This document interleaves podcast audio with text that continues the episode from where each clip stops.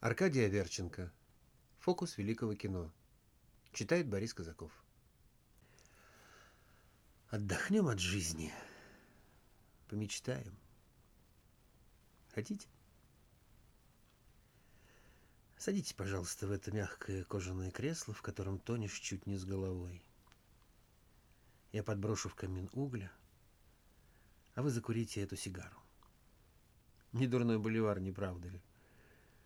Я люблю, когда в полумраке кабинета, как тигровый глаз, светится огонек сигары. Ну, наполним еще раз наши рюмки темно-золотистым хересом. На бутылочке-то пыли сколько наросло. Вековая пыль, благородная. А теперь слушайте.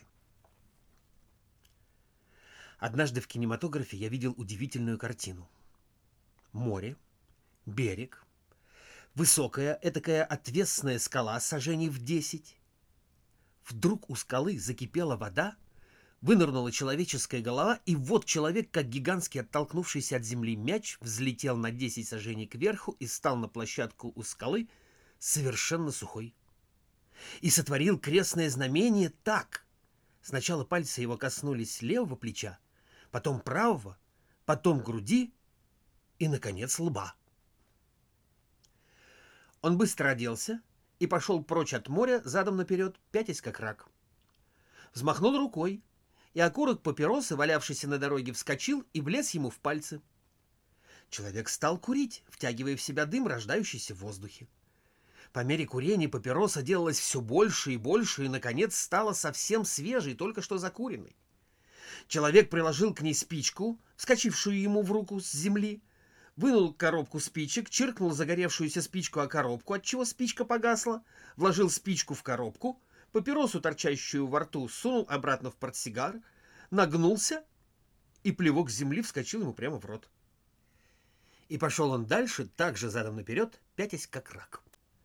Дома сел перед пустой тарелкой и стаканом, вылил изо рта в стакан несколько глотков красного вина — и принялся вилкой таскать изо рта куски цыпленка, кладя их обратно на тарелку, где они под ножом срастались в одно целое.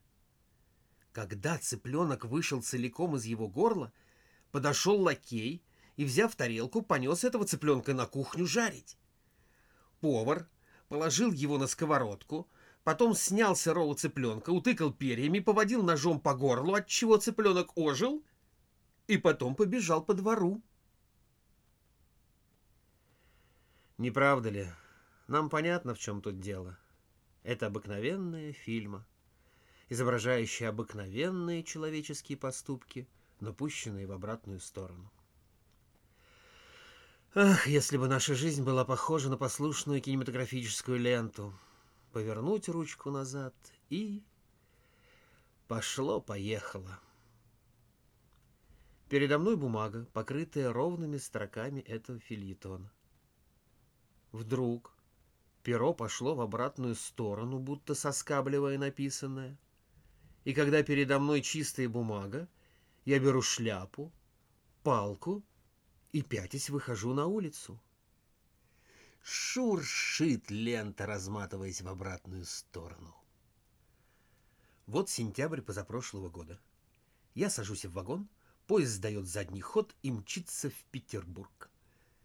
В Петербурге чудеса. С Невского уходят, забирая свои товары селедочницы, огуречницы, яблочницы, невоюющие солдаты, торгующие папиросами.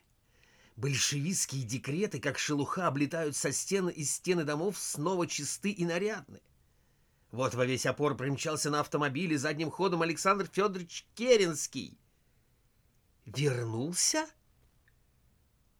Крути, Митька, живей! Въехал он в Зимний дворец, а там, глядишь, все новые и новые мелькания ленты. Ленин и Троцкий с компанией вышли, пятясь из особняка Кшесинской, поехали задом наперед на вокзал, сели в распломбированный вагон, тут же его запломбировали, и укатила вся компания задним ходом в Германию. А вот совсем приятное зрелище. Керенский задом наперед вылетает из Зимнего дворца, давно пора, встает на стол и напыщенно говорит рабочим, «Товарищи, если я вас покину, вы можете убить меня своими собственными руками. До самой смерти я с вами». Ха, соврал каналья. А как иногда полезно пустить ленту в обратную сторону. Быстро промелькнула февральская революция. Забавно видеть, как пулеметные пули вылетают из тел лежащих людей и вылетают обратно в дуло пулемета. Как вскакивали мертвые и бежали задом наперед, размахивая руками. «Крути, Митька, крути!» Вылетел из царского дворца Распутин и покатил себе в Тюмень. Лента-то ведь обратная. Жизнь все дешевле и дешевле. На рынках масса хлеба, мяса и всякого съестного дрязгу. А вот и ужасная война тает, как кусок снега на раскаленной плите.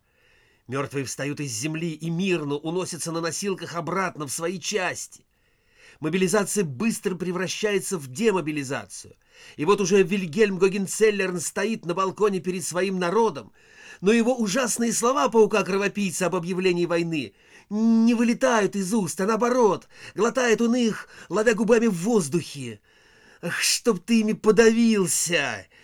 Митька, крути, крути, голубчик! Быстро мелькают поочередно четвертая дума, третья, вторая, первая. И вот уже на экране четко вырисовываются жуткие подробности октябрьских погромов. Но однако тут это не страшно. Громилы выдергивают свои ножи из груди убитых. Те шевелятся, встают и убегают. Летающий в воздухе пух аккуратно сам слетается в еврейские перины, и все принимает прежний вид. А что за ликующая толпа? Что за тысячи шапок, летящих кверху? Что это за счастливые лица, по которым текут слезы умиления? Почему незнакомые люди целуются, черт возьми? Это манифест 17 октября, данный Николаем II свободной России. Да ведь это, кажется, был самый счастливый момент во всей нашей жизни. Митька, замри. Останови, черт, ленту, не крути дальше, руки поломаю. Пусть замрет. Пусть застынет. Газетчик. Сколько за газету? Пятачок? Извозчик. Полтинник на конюшенную к медведю. Пошел живее, гривенник прибавлю. Здравствуйте. Ну, давайте обед, рюмку коньяку и бутылку шампанского. Ну, как не выпить на радостях? С манифестом вас! Сколько с меня? Четырнадцать с полтиной? А почему это у вас шампанское десять целковых за бутылку, когда в Вене всего восемь? Разве можно так бессовестно грабить публику? Митька, не крути дальше. Замри. Хотя бы потому остановись, что мы себя видим на пятнадцать лет моложе. Почти юношами. Ох, сколько было надежд. Как мы любили. Как нас любили. Отчего же вы не пьете ваш херес? Камин погас, и я не вижу в серой мгле. Почему так странно трясутся ваши плечи? Смеетесь вы? Или плачете?